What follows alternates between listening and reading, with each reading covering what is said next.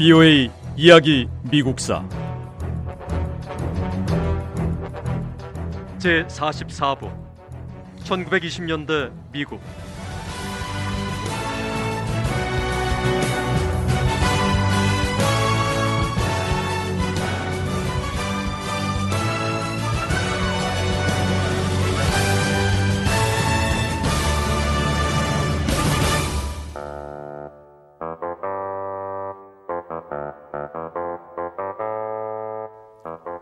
대부분의 미국인은 진심으로 혁명을 두려워했습니다.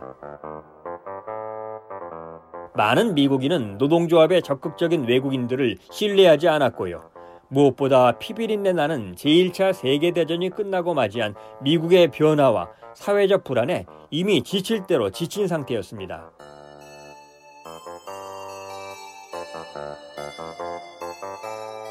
이 시기 미국의 일반 대중의 감정은 노동조합과 정치적 좌파에게 분리했습니다. 보편적인 국민적 감정은 노조와 좌파를 반대했고 좌파적 견해를 가진 사람은 누구든 민주주의를 전복시키려는 혁명가로 여겼습니다.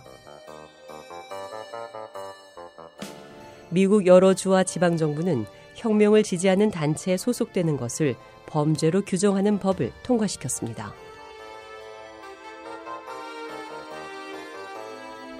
미국 28개 주에서 붉은 깃발을 흔드는 것을 범죄로 규정하는 법이 통과됐습니다.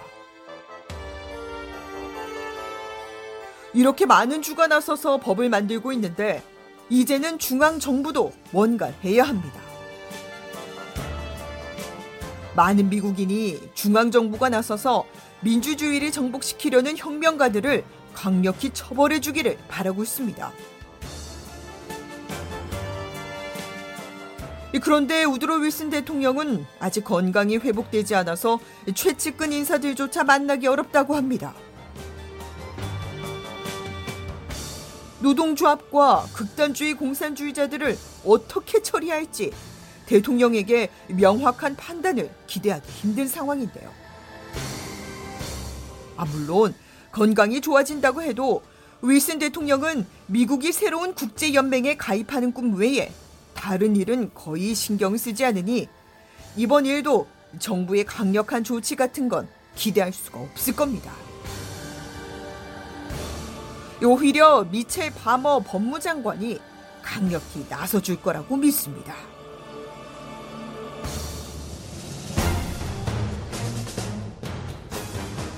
미첼 파머 법무부 장관은 대중의 요구를 적극적으로 수용하고 행동에 옮겼습니다. 파머 장관은 다음 해인 1920년에 실시될 미국 대통령 선거에서 대통령으로 선출되고 싶은 정치적 야심을 품고 있었습니다. 파머 장관은 유권자들의 관심을 끌기 위해 노동조합과 극단주의적 좌파에 대한 강경한 조처에 나섰습니다. 미국의 최고 법 집행 책임자인 미첼 파머 법무부 장관이 내린 첫 번째 강력한 조치는 광부들의 파업을 방지하는 것이었습니다. 파머 장관은 강력한 법 집행으로 탄광 노조의 파업을 막았습니다. 파머 장관의 다음 목표는 정치적으로 좌익 사상을 가진 지도자들을 잡아들이는 것이었습니다. 파머 장관은 좌파 지도자들에 대한 압수수색을 명령하고 이들을 급습해 연이은 체포 작전을 벌였습니다.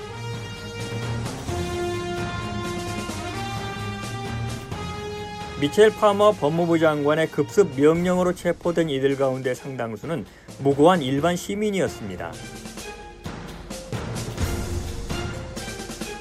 이들은 어떤 범죄에도 연루되지 않은 결백한 사람들이었습니다.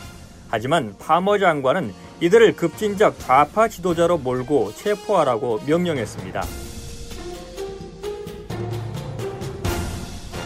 사법부 관리들은 이들을 아무런 혐의 없이 몇 주 동안 감옥에 가뒀습니다.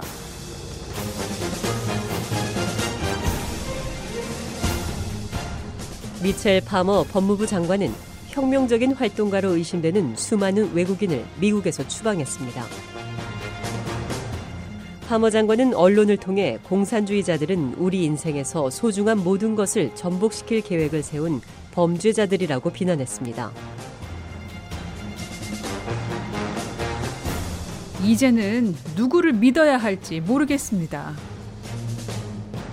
아, 얼마 전까지만 해도 좋은 이웃이었던 사람이 어느 날 갑자기 급진적 좌파 지도자 혐의를 받고 미국에서 추방됐습니다. 답답한 것은 혐의가 명확히 입증되지 않았는데도 추방 절차가 빠른 속도로 진행됐다는 겁니다. 도대체 누구를 믿어야 할지 두렵고 모두가 의심스럽기만 합니다. 이런 불안감은 미국 생활에서 이미 다른 여러 부분으로 퍼져가고 있습니다. 개인은 물론이고 영화계, 교육계, 법조계까지 수많은 사람과 단체가 혹시 공산주의를 지지하는 건 아닌지 서로 의심하고 서로 비난하고 있습니다.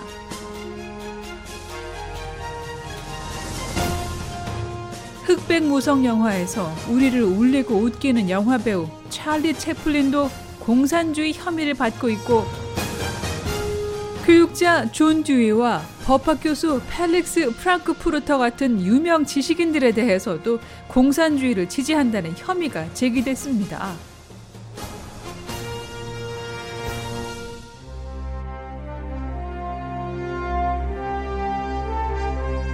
공산주의와 급진주의를 반대하는 적색 공포가 퍼져갈수록 미국 사회의 불안은 더 커졌습니다.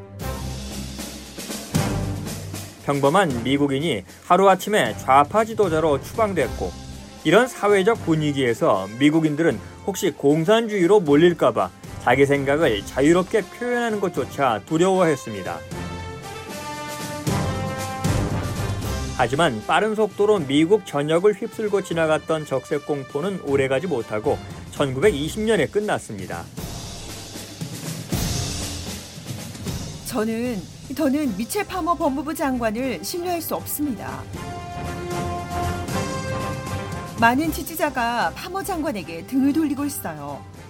파머 장관이 불과 몇 달 안에 이렇게 신뢰를 잃은 건 지나치게 극단적인 행동 때문입니다.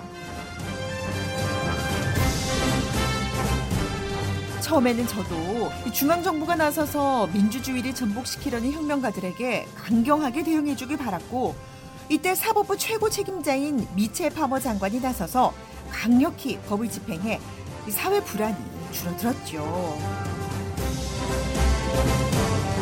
하지만 극단적인 것도 어느 정도지. 아 이러다간 파머 장관이 나와 내 친구들 아니 미국인 모두를 공산주의와 극단주의 혐의로 체포할 것 같아서 두렵습니다.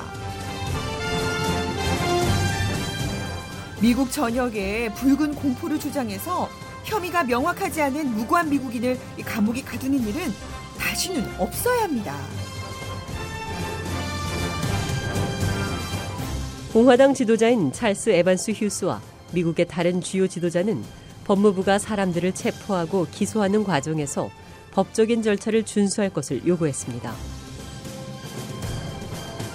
심지어 1920년 9월 뉴욕에서 대형 폭탄 폭발 사건이 발생했을 때도 미국인 대부분의 여론은 미국이 언론의 자유와 법치주의로 돌아가야 한다는 의견이었습니다.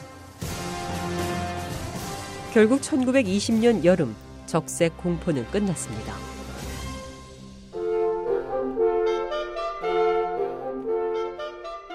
미국 전 지역을 빠른 속도로 휩쓸었던 적색 공포는 중요한 사건이었습니다. 미국이 적색 공포에 휩싸인 사건은 제1차 세계대전 이후 많은 미국인이 사회적 변화에 지쳤다는 사실을 입증했습니다. 미국인들은 평화를 원했고요. 경제적인 이익을 안겨줄 사업이 성장하기를 기대했습니다. 전통적으로 미국인들은 선거를 통해 자신이 원하는 것을 표현했습니다. VO의 이야기 미국사 다음 시간에 계속됩니다.